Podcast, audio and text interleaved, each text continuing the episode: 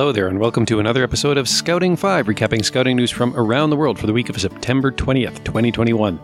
I'm Scouter Ken, and I am once again recording from St. Albert, Alberta.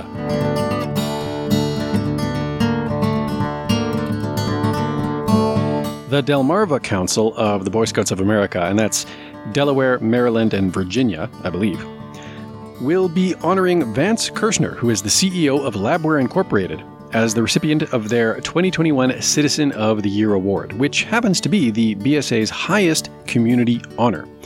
The award ceremony will take place on October 19th. Kershner will be honored in a celebration at the Oberod Estate near uh, Wilmington. Kershner is receiving the award to recognize his community leadership and service as a role model for youth. The event also serves as a fundraiser of sorts. Funding provided by the event will go on to support a variety of scouting area programs throughout the Delmarva Council, including workforce development programs for low income youth, STEM and conservation programs, and more. Tributes from friends and former colleagues have been flowing in for one Chris Garrett, who has been called a father for international scouting in Western Europe. A British national, he actually spent most of his adult life outside of the UK. He served in leadership roles for WorldCom Europe and then 3Com Incorporated in California. He was a facilitator, a coach, and a trainer for leadership, project, and change management. But he was probably best known for his volunteer work with the Scouting movement. He served as a district commissioner for British Scouts overseas from 1993 to 1999, this in Luxembourg.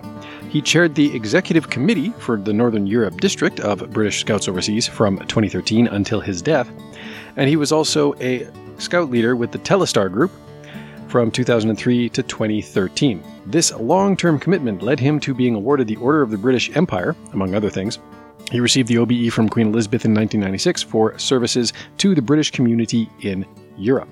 And according to Scout leader Lynn Frank, evidently with the Telstar Group, Quote, Chris was like a father for international scouting in Western Europe, especially Luxembourg. He was our little bit of Lord Baden Powell. His work as a volunteer touched the lives of thousands of young people, boys and girls, over the years.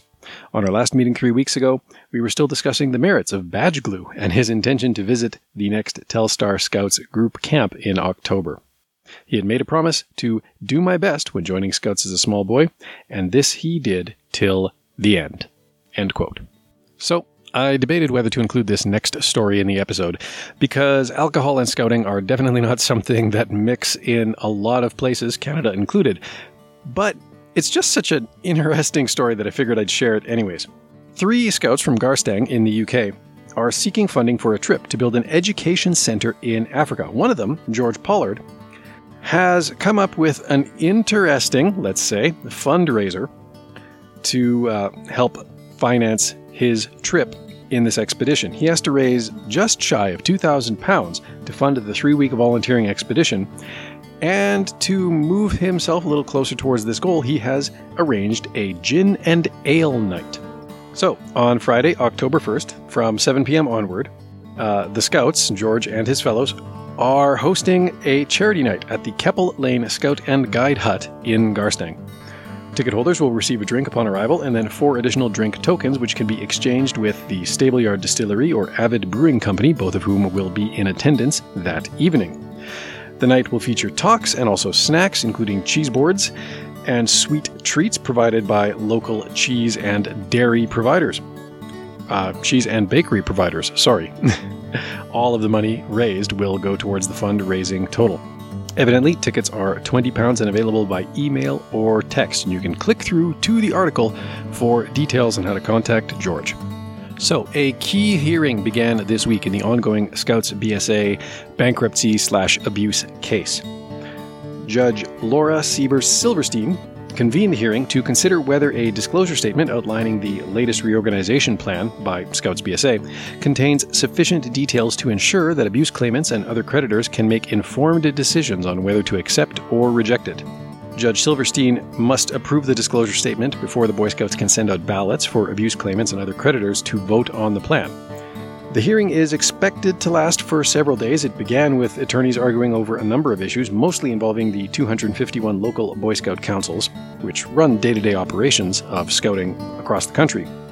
as well as chartered organizations such as churches and civic groups that sponsor local troops. And there's been particular concern from some of those sponsor groups. Uh, in particular, the United Methodist Church has said that the settlement could potentially affect as many as 5,000 of its U.S. congregations, leaving them susceptible to lawsuits by survivor claimants. Attorneys for abuse victims also made it clear from the onset of the bankruptcy proceeding that they would go after properties and assets owned by local councils to contribute to a settlement fund. And critics of the disclosure statement have argued that it needs to contain more details about the restricted and unrestricted assets of each local council and how those values compare to what each council is proposing to contribute into the fund. And that is all the news I have for you this week. Thank you again for listening, and until next time, be prepared.